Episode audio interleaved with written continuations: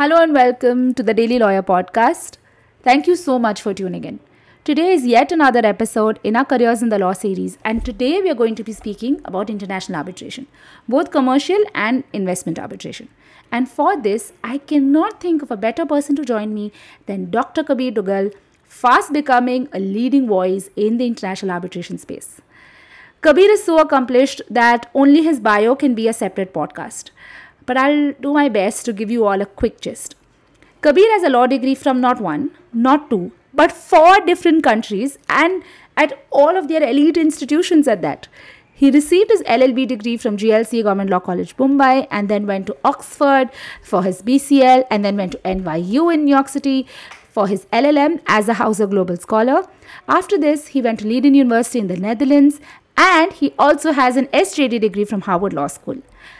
Kabir is currently based in New York City and is a professor in both Columbia and Fordham Law Schools, teaching the subjects of investment arbitration and transnational litigation and arbitrations, respectively. He is also an attorney with a leading law firm in the US, Arnold and Porter, serves as a managing editor of the American Review of International Arbitration, is a co-chair of REAL, a platform to promote uh, racial equality for arbitration lawyers, and if all this is not enough, amongst all this, he still finds the time to pursue and love yoga. I don't know how he does all this, but we're going to know in the conversation. Clearly, Kabir is someone who has a ton of experience in the arbitration world, and I cannot be more grateful that he so generously agreed um, to come on the podcast and share his time, his experiences, his learnings, his tips for all of us on this podcast. I hope you enjoy the conversation as much as I did. If you did, don't forget to write us a review on our Apple Podcasts. It really helps the channel grow and reach a larger audience. Thank you and enjoy the conversation. Thank you so much again, Kabir, for taking time out and being here on a Saturday morning for you, Saturday evening for me, kid free time for me. So I'm happy. uh, but, you know, like I was mentioning in the bio, your resume is so big that the entire, it can be a separate podcast. Uh, but and I tried my best to make it short in like five lines or six lines, uh, or as as short as I actually could. But uh, can you talk, like, take us back to why you did law, why you got into the law field, like as a law student, and then your journey from there to here. Thank you, Jenna. Delighted to be here. Delighted to see you after so many years. Uh, you know, kind of a deja vu feeling because you were a student in my first year of teaching. You know, so I really do, it really does take me back in time. Uh, how did I get into law? Uh, Jenna, unlike a lot of people, my entry into law was sort of a later decision that I made. You know, when I had uh, finished high school, you know, the awareness of different fields of education wasn't particularly rampant.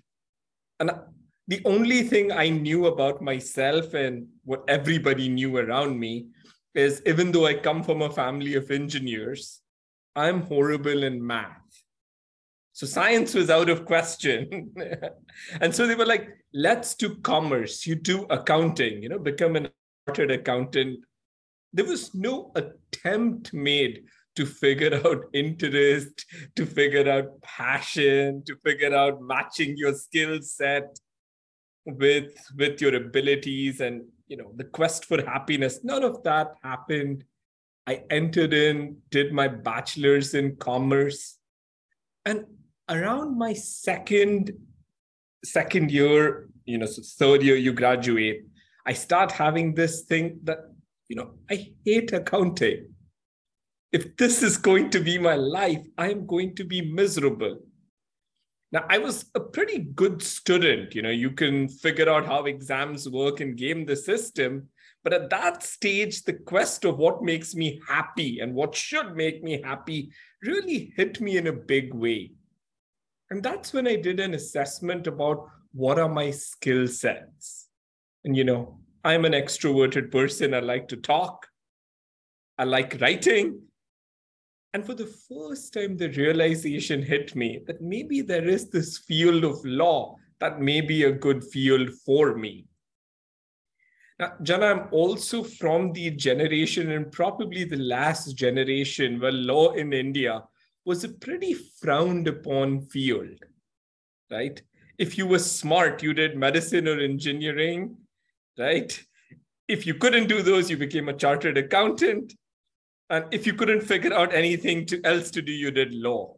That was kind of the conventional wisdom. Uh, parents were very supportive, but I did get a lot of broader relatives really telling me, Are you sure this is the right thing for you? Like, really think about your choice. Somebody also told me, Do advertising. Um, but I really decided to stick with law, and I think it was probably the best decision I made.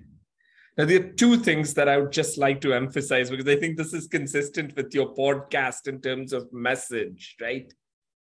Try to identify areas that make you happy, that are your natural strengths, that are your natural inclinations. Because what you're going to eventually land up doing in terms of a job is going to become monotonous, it's going to become a routine. It's better to do something that you're not going to hate on a sustained basis rather than doing something that's just a job and you're doing it and miserable. Uh, and you know, while the legal profession can be soul crushing at times, if you like what you're doing, it's going to be a lot less painful. I'll stop here and pass this mic back to you, Jenna. You know, Kabir, when you were saying about uh, there, are, there have been only two kinds of answers to this question so far on the podcast. The majority of the answers were I came into law by the process of elimination. And process of elimination number one i am not good at math you know that is like including me. I also am not good at math so engineering gone like exactly like you said. So most of them have stumbled upon law because they're not good at math the second type of answer is i always wanted to do law because i saw this i saw that whatever. So erin brockovich or you know so, so there is a reason or, or a movie or something that they saw. You are the first answer which is combined both as in i stumbled up i did not uh, you know i came to law by the process of elimination in, in the beginning but or rather i didn't do engineering because i was not good at math. And then i actually did an assessment to see yes is this correct or is this not correct uh, or is this not consistent with my skill set? So that's actually amazing. And you are the first you hold the distinction of being the first person who has managed this bridge. So congratulations. But uh, very nice and uh, you know just to take your story a little forward because not just uh, you came into law and then you you you did a law from glc uh, but then why did you think of going to the uk then why did you think of going to the netherlands then why did you think of going to the uh, to the us like why did you why do you think of going to all of these places to continue your education in law a great question, Jenna. You know, look, I had a fantastic time at GLC. I really did enjoy it. I did the three year program which I think is a dying breed in India, although I did think I had a very great time at the course. Uh, GLC offers you many wonderful opportunities. I did feel though when I when I graduated that I should probably build my knowledge base a little more. You know, I think within GLC in particular, right? There's often a greater emphasis on work experience and on extracurriculars. You know, our academics are often seen as a sideshow, right? Uh, I remember in some of the classes in the third year, on occasions, in classes that would otherwise have capacities of over 100 students, there would be like five, six. It didn't help that the classes also were at six, and for me, from Lokhandwala to get to Churchgate meant to get up like at 4:30 in the morning but putting that aside, you know, I felt there was a need for academic, further academic exploration. And I think, again, I think this is generational. You know, the UK was seen as a more natural fit at that stage. I think today you would probably say the US, or even in your case, Jenna, you know, I think you picked the US and probably you see a greater nexus. And I think culturally, we are actually more similar to the US than the UK. Uh, but I did the UK, it was a great experience. Uh, while I was approaching graduation there, I wanted to do higher studies. and the two choices I had is let me do either a DPhil at Oxford, right? Since you're at the university, you can proceed there. But again, this was this quest to keep evaluating, and I really felt I would fit in much better in the US society. And so I applied parallelly to the US. Uh, and both worked out. And this is the dilemma we often face what do you do? and everyone seemed to advise me you know like if you're doing another masters you are lateraling and you should try to go up in life so i took an unpopular decision at that stage that no i'm going to do a second masters in the us um, and Jenna, this is one of those things, you know, sometimes we have to trust our instincts. You know, you can get advice, but you should do what makes sense for you. I do think that single decision of coming to the US has been probably the single best decision of my life. The LLM was a fantastically enjoyable experience. Just learned a lot, met amazing people, got amazing mentors, got to got to stay in New York City. So it was a fantastic year. And it sort of changed my trajectory of my career, right? My life is an international life but I am now based in the US, right? A proud Desi, but still based in the US. Uh, so I'm very, very happy with that decision. And I think, you know, the answer may depend on different people's circumstances, but this made sense for me. And I'm happy with how it's turned out. It has turned out beautifully. And uh, I, I have so many more questions on your um, on your generally your education how you chose the universities and things like that but we'll we'll keep that aside um, you know i know you are uh, an international arbitration practitioner in commercial and investment arbitration and honestly when i came to the us i did not even know about investment arbitration. I, I, I took the course that you were teaching uh, on investment arbitration along with professor ian to learn. But for someone who knows nothing about arbitration except the spelling how will you explain what is international uh, commercial arbitration? Or generally what is international arbitration? And then maybe you can talk about commercial investment a little later. Okay awesome. Uh, so arbitration is a form of dispute resolution. And the speciality of arbitration at large is parties decide. So this is where contractual law comes into play but parties are agreeing that if we have a dispute either now, but more likely in the future, instead of going to domestic courts, let's go to these wise people who can hear our dispute and give us a binding judgment. Right? That's why we call it alternative dispute resolution. It's an alternate to the court system. Uh, it is a very popular mechanism for resolving disputes. And as a general matter, if you're in international trade or an international business, Jenna, something I think you have a lot of experience in, this is likely going to be the method you are going to select because you know if you're an indian party doing business with the us the, the, the litigation choice would be either to go to Indian courts or to go to American courts. And the other party is not going to find this option promising, right? So this takes away the home court advantage and really allows you to go before this neutral panel to hear your dispute and give you a binding judgment. Uh, I will just make a small point here. Like any method of resolving disputes, arbitration has a lot of advantages but there are a lot of limitations too and we shouldn't brush over the limitations you know. One area that stands out pretty pretty significantly is the lack of diversity. You know most of these arbitrators tend to be the proverbial male pale and stale uh, there are other issues too. But but you know these are all quests that we must work towards improving. It is going to be here by necessity this method of dispute resolution but that's arbitration at a high level.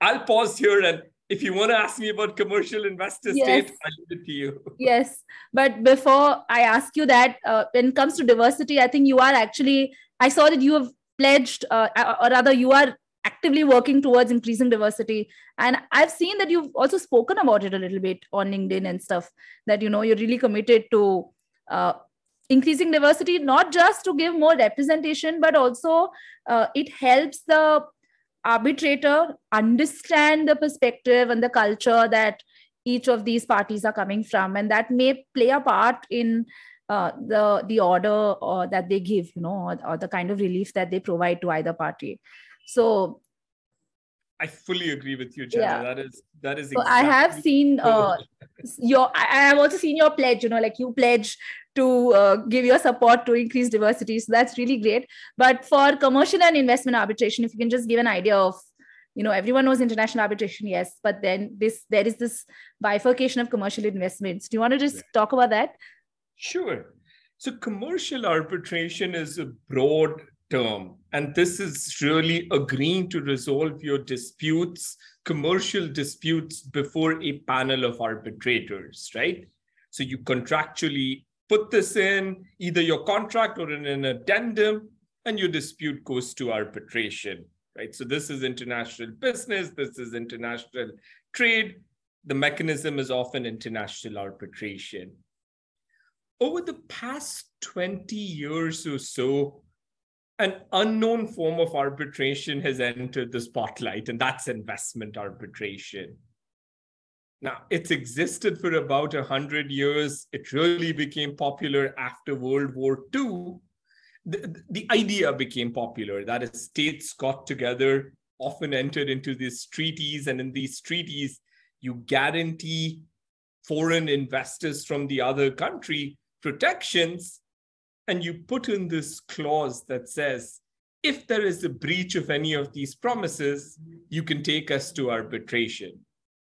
Now, it's significant in the sense you're allowing a country, a sovereign, to be accountable to three people often that can tell you you have violated your obligations and you have to pay millions or billions of dollars. So, that is a pretty unique idea. Uh, it became prevalent in the early 2000s with Argentina. You know, when the economy collapsed, Argentina faced a flurry of cases. And that really gave some amount of prominence to this area. Of late, it has been very significant in the Indian context. We've seen a couple of clusters of cases coming out, and we have seen the government trying to assess how to fix the system, right? India, unlike the US, went on a treaty signing spree when the economy opened up. So India, like I, I believe this was sort of misplaced notions. The more treaties we have means the more friends we have.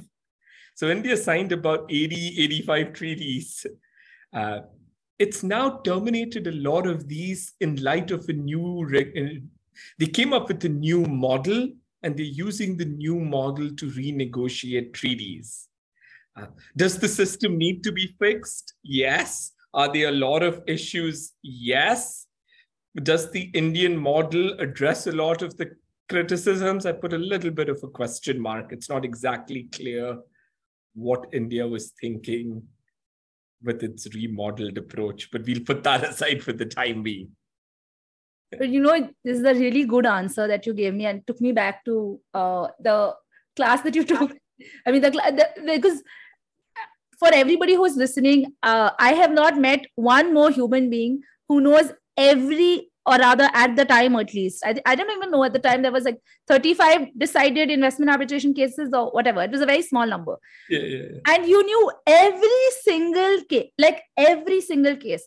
I remember uh, professor Ian Laird actually asking kabir what like literally rattling the stats out. This what this happened? And i was thinking good lord like i this is the kind of mastery i want over the subject but also uh, that class also taught me that investment arbitration is not for me.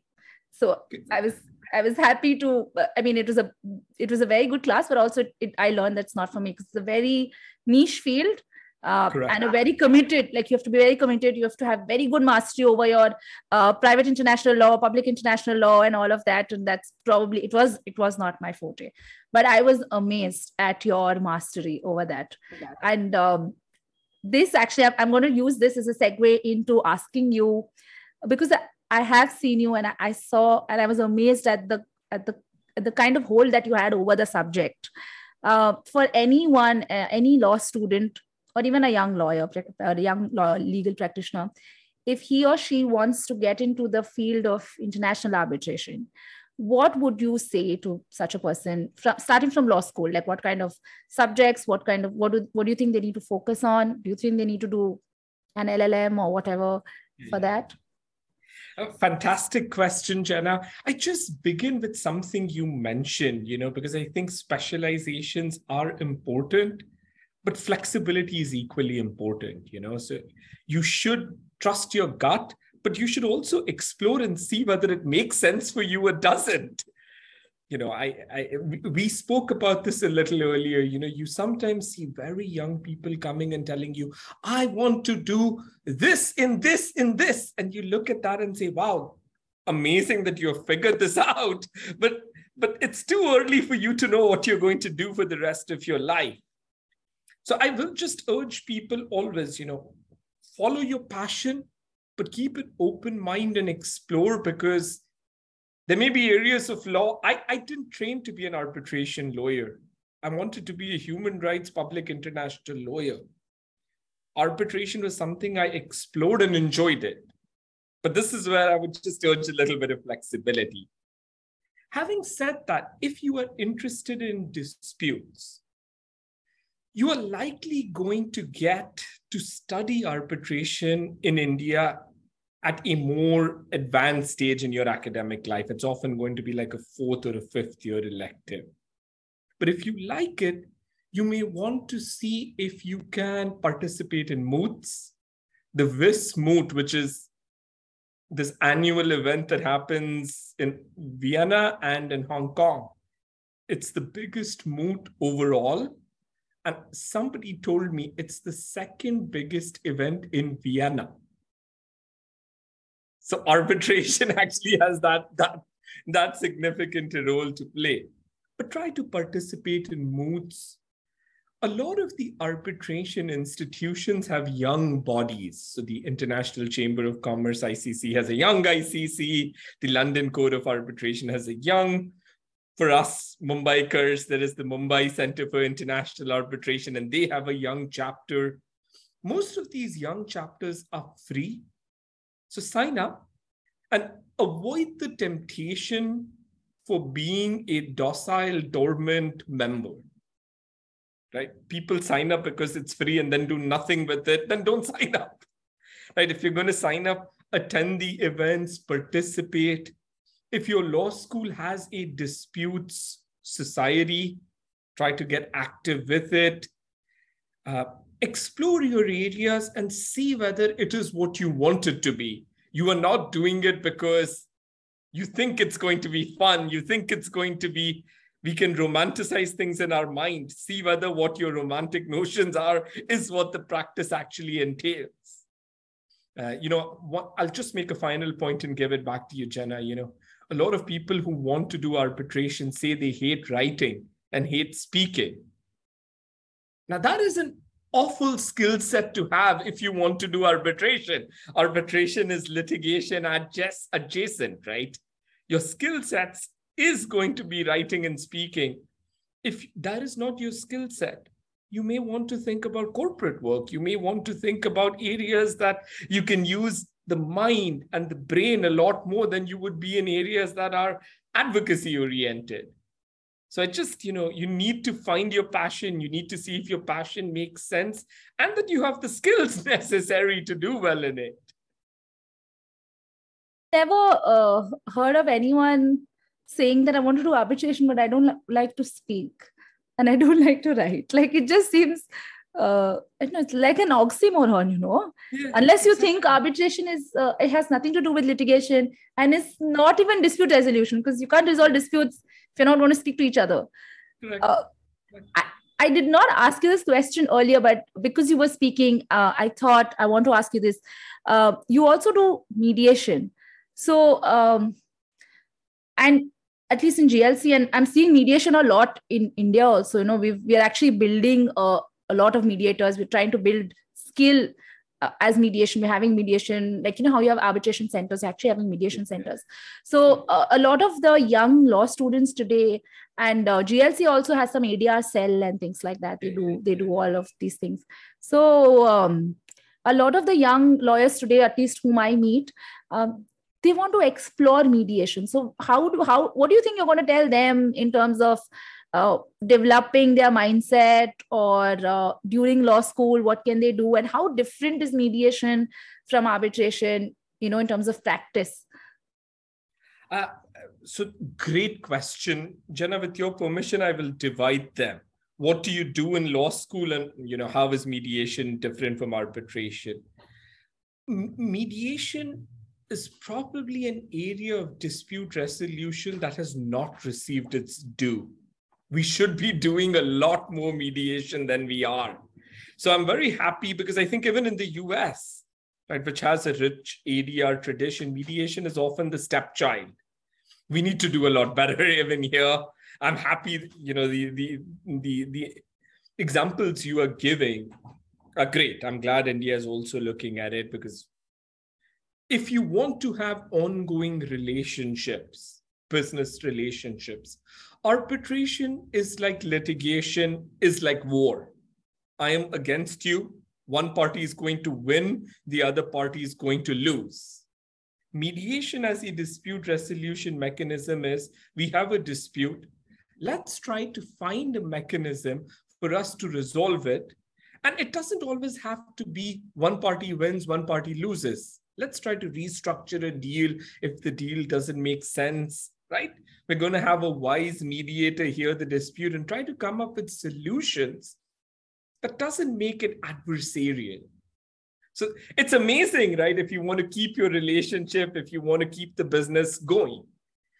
Uh, generally, law schools and law societies tend to put ADR within one rubric, right?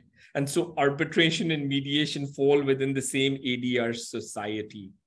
My own personal suggestion is that arbitration and mediation are related siblings, but very different. So it would be good to have an arbitration co-chair and a mediation co-chair. And while you do related activities, you don't try to lump them together, you know, because while they are related, the skills are not necessarily the same you need to be able to have greater business knowledge in mediation. You need to be able to much greater empathetic skills much better hearing skills than you would need in arbitration right? In arbitration it's cross examination in arbitration it's opening statements. So I, I mean i would just ADR society should keep both arbitration and mediation as focuses and make sure that you're doing justice to both arbitration otherwise will by default dominate the discourse and also um, not ju- you know even your persuasive skills uh, come into play when it comes in mediation because you're actually actively Correct. trying to Correct. persuade two very upset parties Correct. to to to just compromise a little bit you know no, neither of them want to compromise so fully agree. Hear yeah. the other side. What yeah. would you do if you were in that yeah. position? It is sort of having like you know a parent Correct. trying to counsel kids and really yeah, you know, absolutely yeah, and uh, you know this is also where probably when we spoke you spoke about diversity i how does you in arbitration you said you stale uh, pale male and stale which i've heard before I just heard it two days ago, and I didn't know it's like a line. I, I, just, I but it's it's pretty cool um, in arbitration. But how is it in mediation? Do you see you know th- things changing there, here, everywhere? Look, we you know, Jenna. To be very honest, the reality of the day is these fields have been dominated by men. So you know our profession is a reflection of society and of life and so all the biases we see in society and in life are present in our field. Could we see more better roles for women as mediators, just going by general gender roles and gender stereotypes? You would think that women would more naturally make themselves as mediators. Are we yet there? I think the answer is no. I don't think we are there. Is there at least some acknowledgement and awareness? I think the answer is yes. Uh, we, we're going to have to give it time and we're going to have to fight because time itself doesn't solve problems. You're going to have to actively try to change things. But are you seeing the trend? Are you seeing a trend towards because uh, at least here, uh, you know, I'm seeing so many lady lawyers, not just lady lawyers, a lot of lawyers, but certainly lady lawyers who are actively taking mediation courses and uh, and getting certified as mediators. And I think it's it's good because you they not just not just because they are women, but you know, all everybody brings something to the table. Uh, so do you see the trend at least globally, not just in the US, but across all the jurisdictions that you uh, jenna you know I, I, I think the answer in that question is it's too early to see a trend yet. We are seeing greater awareness and greater focus. My own experience about the law at large is, you know, we're all very good. If you look at law schools in the US, women exceed men. If we look at law school performance, there's no gender difference right? So so th- this is not a gender issue. If we look at law school entry into law firms we are seeing parity. Somewhere around the fifth or sixth year there is the great disappearance that happens. And if we look at the top it's abysmal. Um, and this is about 20 years of data. So the trend is greater awareness we're still not seeing a numerical change. Arbitration mediation just being a reflection of this broader trend, uh, which is why I think we all need to do a lot more that we can. You know, as a man, I feel I have a special duty now with some. I don't want to say I have the biggest voice, but I have some amount of voice. I think it's more significant if I speak it now because it will make at least a small dent, a small effort to the younger generation that is either not male or not diverse that's coming up. Sorry. You know, Kabir, like even this is not part of what I sent you, uh, but uh, I really want to take this conversation forward that because you meant you've actually uh, said something so important and and really um, something that's close to my heart because one of the things uh, when you said the great disappearance because that happens when you have kids you need to you you need to do it. Uh, and nowadays i think both men and women uh, they they are pretty good at co-parenting. I don't think it was like that when we were growing up. Uh, our moms are probably the more uh, involved parent. But nowadays i think both men and women are uh, co-parenting. So when you say that you know yeah we have to step up and uh, and be a voice but i think just being a voice is not important not enough so what do you think are some of the things that we can do practically to make the work because our field our profession is a very demanding profession Correct. Correct. and uh, like i'll give you an example when i was a legal counsel this is a this is something i'll never forget as long as i live um, I was working with a with an international companies, not all Indians. Okay, so culturally they are very different. And to be honest, they were it was much better for me because they were only focused on the work. They had no other like none of the other where are you? What time are you coming? Where are you? Where are you working from? blah blah blah. So when my younger daughter was born i uh, first, we had this we had a really serious issue that had gone down in our india office and all of the seven global uh, seven ceos from various regions across the offices. So different say different countries and continents they were all on the call because it was a serious issue and everybody's inputs were needed with the founder chairman of the company. And i was supposed to tell them you know give them a presentation of what happened and and literally the call has started and my daughter was 4 months old and she started crying like she was going crazy. And that was the day that my maid didn't come. Uh, my yeah. husband had to travel out of town. Like everything that had to go wrong went wrong. And my daughter was she was she's gone nuts. Like she was yeah. absolutely fine. The call started and she's like screaming. Yeah. and i was literally i was going to cry. I didn't know what to do. Because you're on the call everyone's waiting. And then the the uh, chairman he told me jenna um, i think your daughter needs you. Why don't you take care of her? We can all meet after half an hour. Gentlemen can you check your calendars?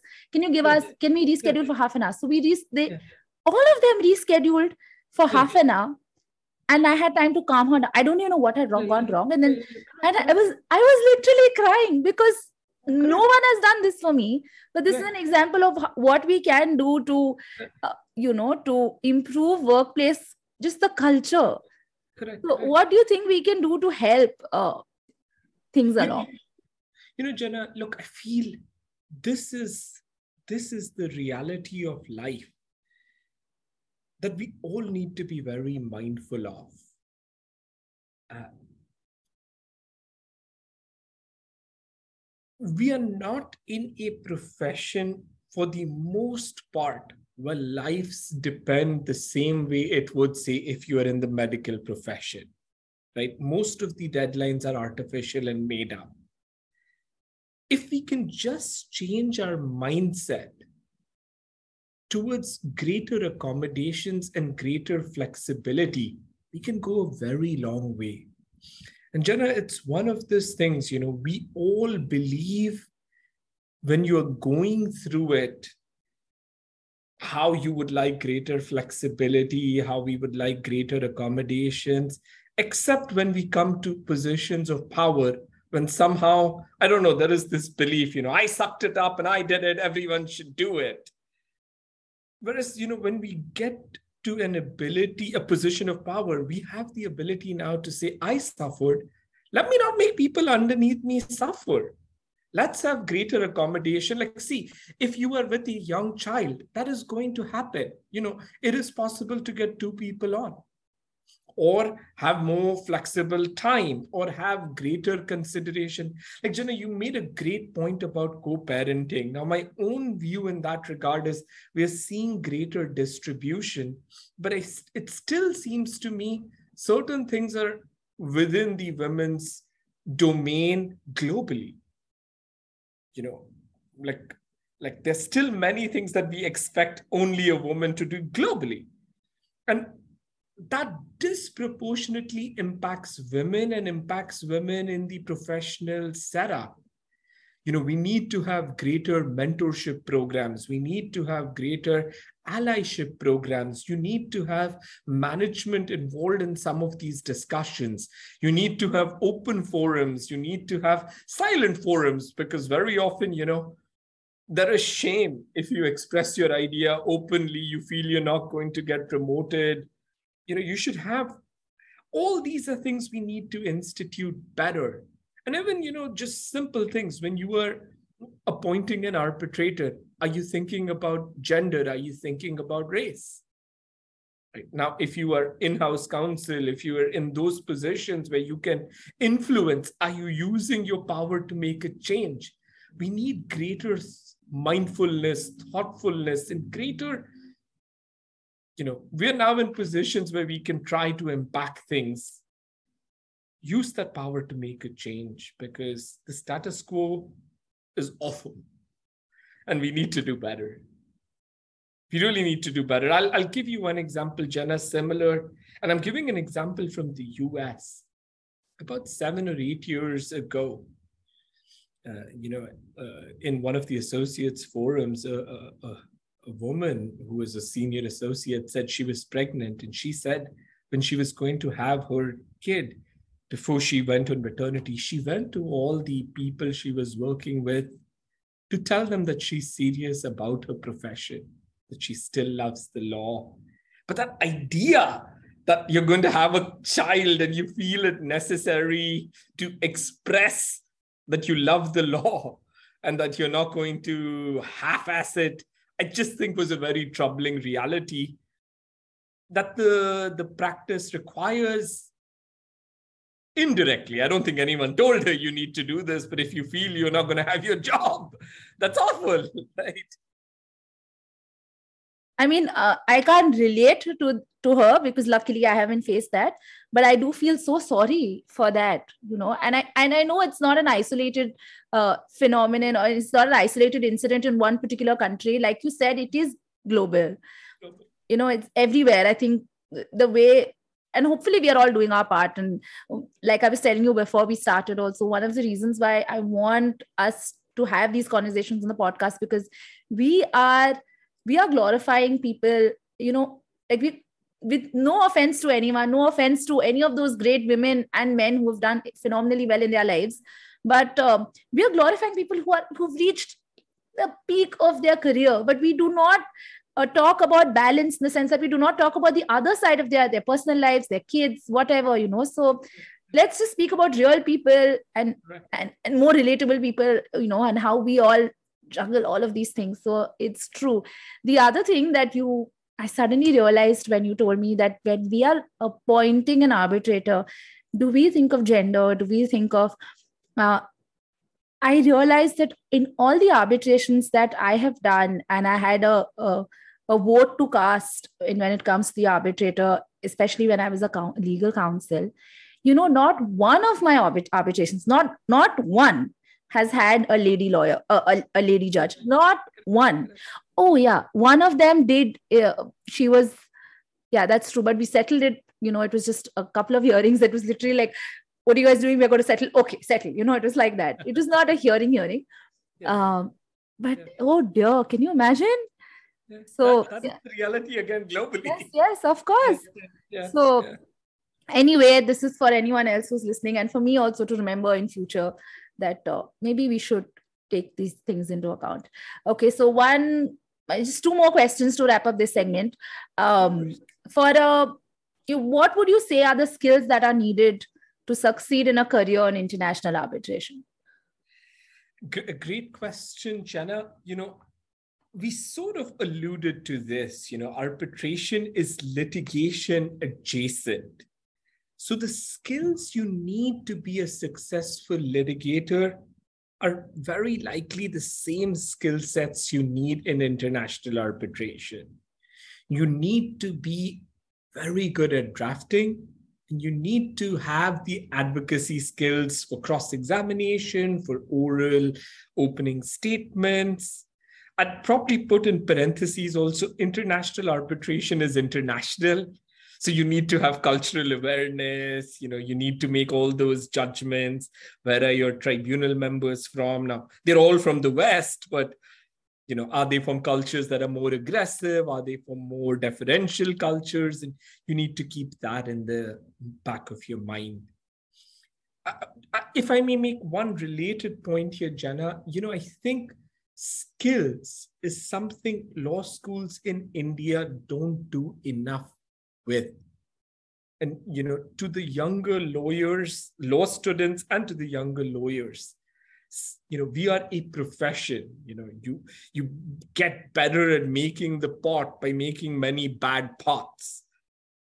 It's the same thing with writing and with speaking. You need to keep doing it you need to get the basic rules of the game, figure out your own style, which is important. Jana must sound like Jana, not like Kabir. Kabir must sound like Kabir, right? But once you have figured out your style, you have to keep practicing and developing it and you know keep that in the back of your mind because i think it is something we don't take as seriously as we should. You can figure the law out. The skills requires practice. And what about um, because my exposure to international arbitration really came during my time in Columbia. Uh, you know, not just uh, taking the classes, but also I was working with uh, Professor Bermann as his yeah. research research assistant, and then you know part of that Columbia Arbitration Association yeah, and things like that. So then it was like, a, oh my goodness! And then one thing that I really uh, that I took away from that experience is that the arbitration world they network really well with each other and they are like uh, you know they're they're really well networked they keep flying here and there. They're constantly trying to get into conferences and things like that. So um, would you say that the the you know you sh- the power of networking because people are really shy. I was i am still but very very shy. Even though i was in the room with all of those uh, you know professor and all of those names that you see doing that uh, draft for the UNCITRAL model rules i could not get a word out. I was sitting like one dumb, like as if I'm mute, you know. So what what would you say about networking? Uh, J- Jenna, look, arbitration is a club. for better or worse, you know. So everybody knows everybody. It is true. But let me just make a broader point. The legal community is a community, it is a fraternal organization. It is important to know people. So in arbitration, probably it is more accentuated, but this is a problem, or I shouldn't say problem, this is an issue for the legal community at large. Uh, networking, again, is a skill.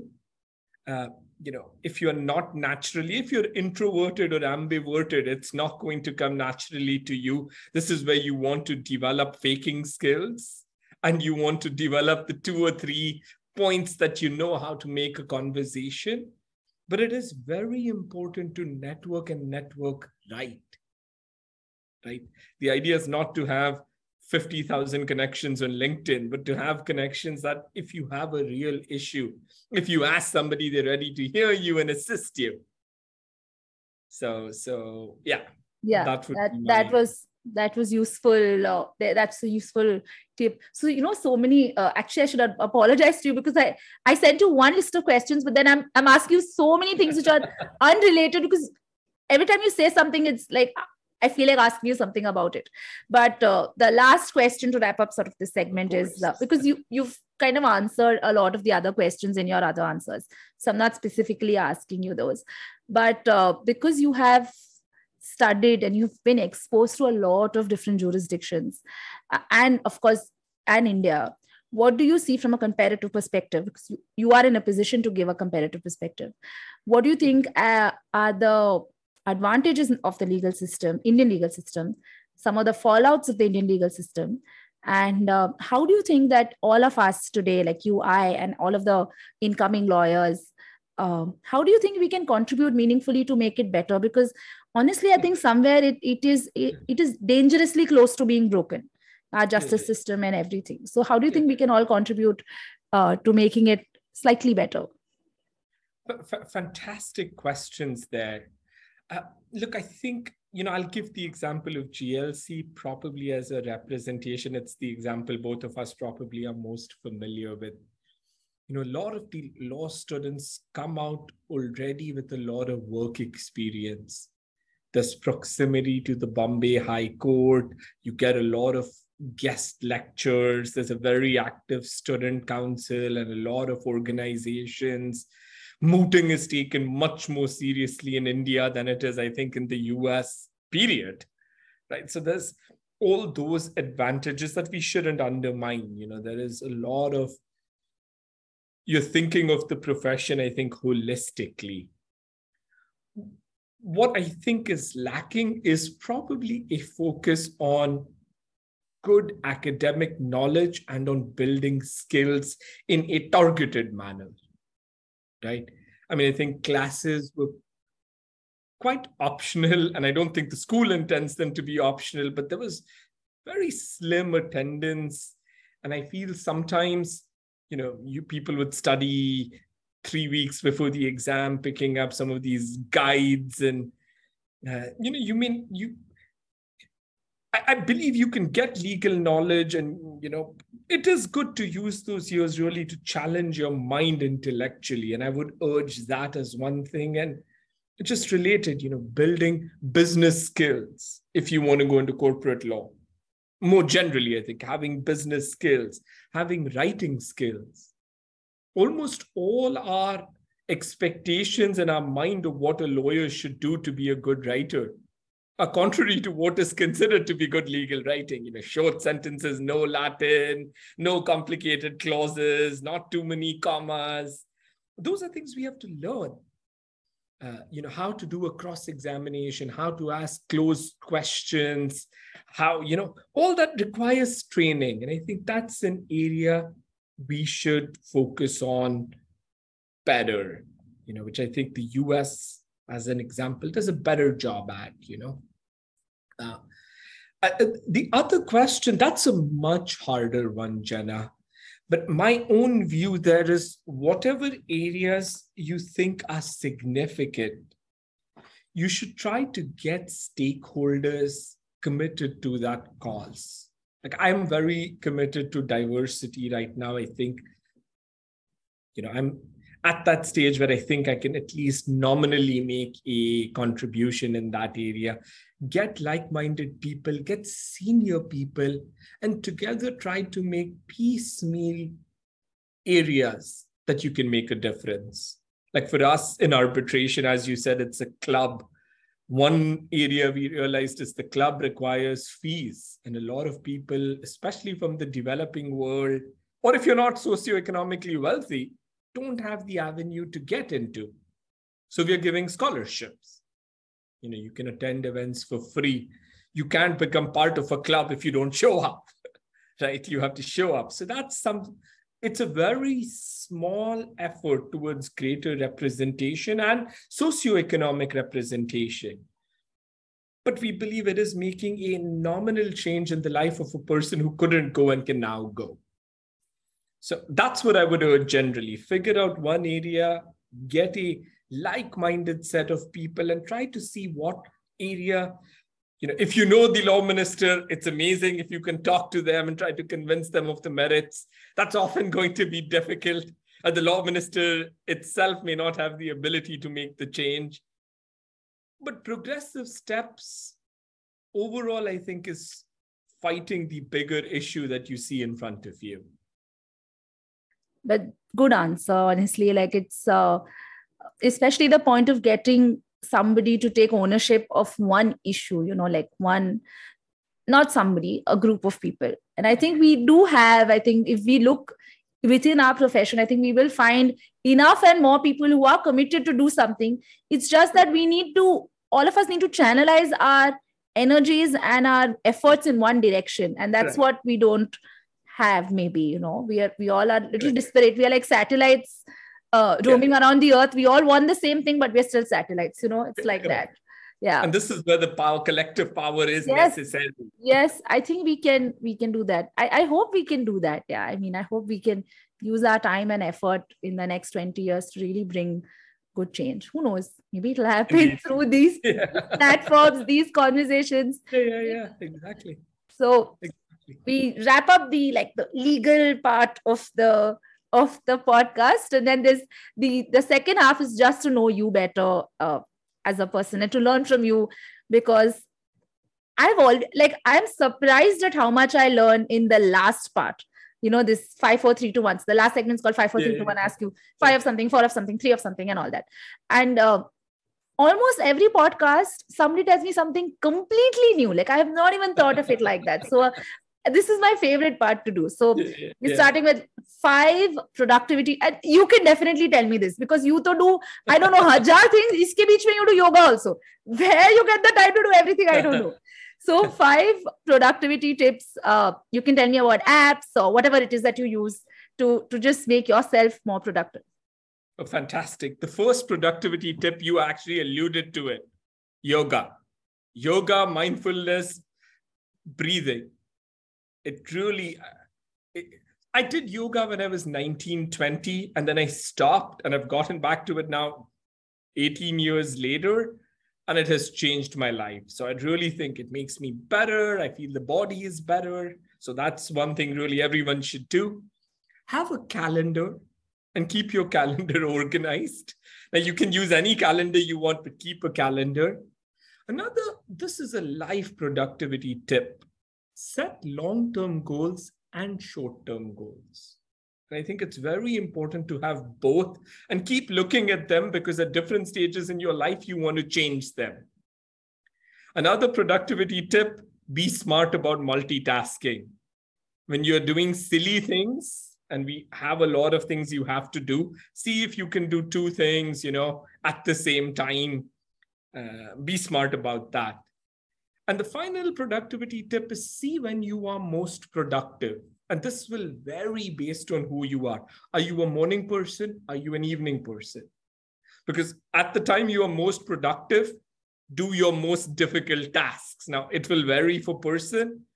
I am starting this other thing, you know, try not to actively look at your emails throughout the day. Try to get back to it at regular intervals. Uh, but these have been things that have worked out for me well cannot emphasize the yoga enough wow i should try i was doing yoga and then i stopped because my kids started school and I was so happy that they are out of the house. said, okay, very good. No, no need for yoga. Okay, so, but maybe I should I should try that. In terms of emails, I actually agree with you because what I did uh, very recently, maybe a month ago, is I put off notifications on my phone, like 100% not- I put off notifications, and I just kept an alarm on my phone. So at 11 o'clock, it rings so I have to check my email. At, so obviously, when you Yeah. wake up, I mean, you, when you start your workday, you're looking at emails. Everybody does that. It's almost natural. Uh, but then at 11 o'clock, my alarm rings to check my email. And then at 3 o'clock, it rings. I actually don't check emails between 11 and 3. And I found that if it's urgent enough, people are calling you. They may call you a little frantically and say that, Yeah. I sent it to you one hour ago. What are you doing? You know, but at least they call you. And it Correct. helps, you know, it, I think protects your sanity a little bit. So but agree. but really good let me try uh, try the yoga i i'd get I- I would urge you. you and tell you okay this is helping me or not but uh, so now four books uh, that you would recommend anyone read I, I, have re- started rereading the Mahabharata right now, and I'm actually enjoying it immensely. I think at different stages in my life, just these epics have given me different insights. And the big insight for me right now in the Mahabharata just is there's no good character and bad character. Actually, they're all complicated characters, which I think makes that book so much more interesting when you look at it that way. Uh, the second US president, John Adams, there's a very famous biography on him. I would encourage everybody to read. He was probably on the right side of most things. So that's a good, good book.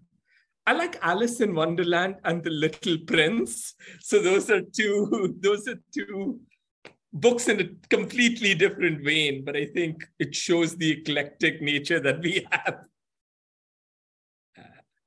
Know uh, alice in wonderland is i think one book that you take you take away something new every time you read of course Exactly. most go- great books are like that but uh, children's books especially and somebody else i think the first podcast i did with my friend manisha she said this you know you spoke on mahabharata and she said even her recommendation was you know our mythology and she said you know i started reading to my children and i realized oh my god there's so much in this that i never realized and now i'm really taking life lessons from this like you said you also took a life lesson um, from that uh, that will be a segue to my next question but not this one which is uh, and i think you have given the, these tips in and through the conversation but if you have to collate all your tips three tips for law students uh, or young lawyers So I would say be flexible while you are exploring your areas of interest. That should change.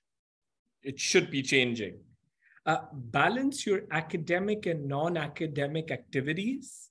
You know, in law school, students focus on one over the other, whereas you need to do both at the appropriate balance. And then just build your skills, you know, your writing skills, your oral skills, your business skills, your human skills. Build those. lovely answer very short but really powerful answer lovely answer and um, two life lessons i mean uh, it's a segue so i have to ask two life lessons that you've learned so far in your life Uh, the first thing is be positive. You know, our careers are going to go through ups and downs. We're going to have to reassess things, and that's just life. Uh, but try to keep a positive outlook. You know, Indians generally are optimistic, positive people when it comes to some of these things, and keep reminding you yourself of that. Invest in, in yourself and try to avoid comparisons. You know, I think people often are looking, I'm here, they are there, and everybody's path is different and you know enjoy your journey enjoy what you want and just have fun with it good lovely comparison i don't know. I'm st- i'm struggling with it yeah. Yeah yeah, yeah. That is human nature. Just- yeah i know. i Sure, try to remind myself that you know we are all no one's like you and all that rubbish you know how you uh, you say all these affirmations but it's really not helping but yeah hopefully but that's a good one. That's that's useful. And finally the best advice that you've ever received uh, you know it's a related long advice but it was figure out your strengths use them to your advantage and be happy. So i think there's a lot combined in them but we often forget happiness. You know we're so we always are ready to put our happiness on the back bench and why? Like we should try to do things that make us happy that that encourage us that motivate us that uplift us and never lose sight of that is what i would end on. Very true. I think i've, I've got a, a a better appreciation of that after covid to be honest because covid forced us to reassess our priorities exactly. and, and and beautifully the entire world was dealing with the same thing at the same time. So all of us can relate to each other. I don't exactly. think it's ever happened in the history of humankind that you know all of us were dealing with something at the same time. And so now we can all i think all of us have become kinder and more empathetic and you know so uh, how how do you figure out your strengths? Because uh, i used to have this question and i, I think i still struggle a little bit. So for someone young uh, how do how do they figure out their strength? Uh, you know i mean i think it it requires some amount of conscious thinking but this is you know they tell you very often in business to do a swot analysis. Just see where are you getting positive feedback from. See what are areas that make you happy. You may just want to map it you know look at things that that you know there is potential you know there is interest you know there is inclination you know you're getting external impetuses people keep telling you oh that's you're a good speaker you're an interesting speaker right? Uh, so it does require some amount of evaluation some amount of conscious thinking but map it out on a piece of paper talk to people around you very often your well-wishers your family members. They can actually they can and this is cultural. You know in india we don't like to emphasize it's seen as being egoistic. But people who are around you can actually sometimes help you help you figure out some of these things. Do it because i think it is good to figure them out and then build on them because that's where your natural inclination and strengths are Thanks, Kabir. Very good answer. All your answers are very good, but that's hardly surprising because you do you have a lot to share and and you've been so generous with your time and uh, with your ideas and a lot of them actually like i told you i always take up something um you know sometimes i feel like these conversations are for me like something i'm struggling with and then you tell me something I'm like oh yeah maybe this is why i spoke to you today you know. So today when you spoke about comparison or uh, and a few things about the practice i really felt like you're speaking to me and not to a wider audience. And i hope everybody else feels like that at various points of the conversation. But thank you so much for being so generous with your time it's a pleasure. I mean, for the comparisons, that is human nature. Yeah. We judge ourselves yeah. by looking at others, and there's nothing more debilitating than that because we don't know we don't know where other people are coming from, what their paths are, who is influencing them. We just can't do that. Our lives are too different. That's true. That's uh, true. And we just need keep, to keep Yes, yeah. I think so. Yeah. We have to keep reminding ourselves of that. So thank you so much for that.